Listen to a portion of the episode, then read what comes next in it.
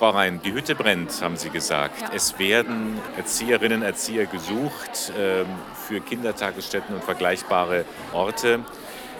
Aber Sie haben ein bisschen Bauchweh, wenn das Sozialministerium jetzt kommt und sagt, ja, wir haben jetzt hier so ein tolles Fortbildungsangebot.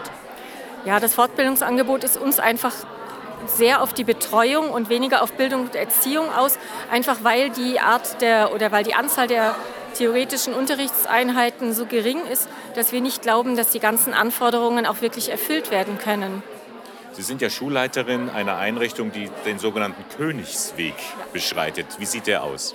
Der Königsweg im Moment ist, dass Bewerberinnen und Bewerber an die Fachakademie kommen mit einem mittleren Bildungsabschluss und dann ein einjähriges S E J absolvieren. Da sind sie zur Hälfte in der, bei uns wochenweise im Wechsel, einmal in der Praxis, einmal in der Theorie, kriegen da eine Menge an, an Theorieunterricht schon. Und die Unterrichtsstunden allein in diesem S E J sind schon mehr als in der kompletten Fortbildung, äh, kompletten Weiterbildung, die das Sozialministerium anbietet.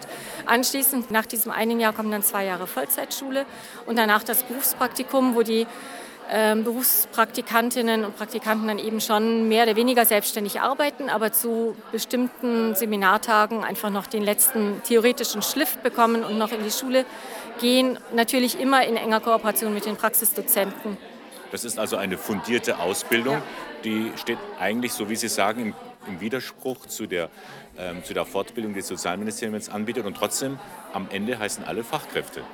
Das sehen wir als ganz großes Problem, denn bei uns sind die Absolventinnen und Absolventen ähm, nicht nur mit dem Erzieher, staatlich geprüfte, staatlich anerkannte Erzieherinnen und Erzieher ausgestattet, sondern auf dem Zeugnis steht auch noch ähm, Bachelor-Titel.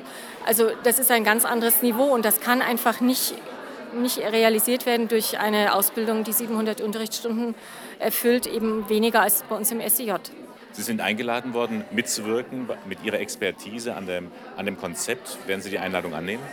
Das würden wir sehr gerne tun, aber diese Einladung hätten wir uns etwas vorher gewünscht. Also auch jetzt, wenn ich für alle Fachakademien in Bayern spreche, für die ähm, Arbeitsgemeinschaft, eben eine Landesarbeitsgemeinschaft aller Fachakademien, wir sind nicht angefragt worden, ähm, da in irgendeiner Weise mitzuarbeiten. Machen Sie sich in Zukunft Sorgen um die Fachakademien und um Ihre eigene auch?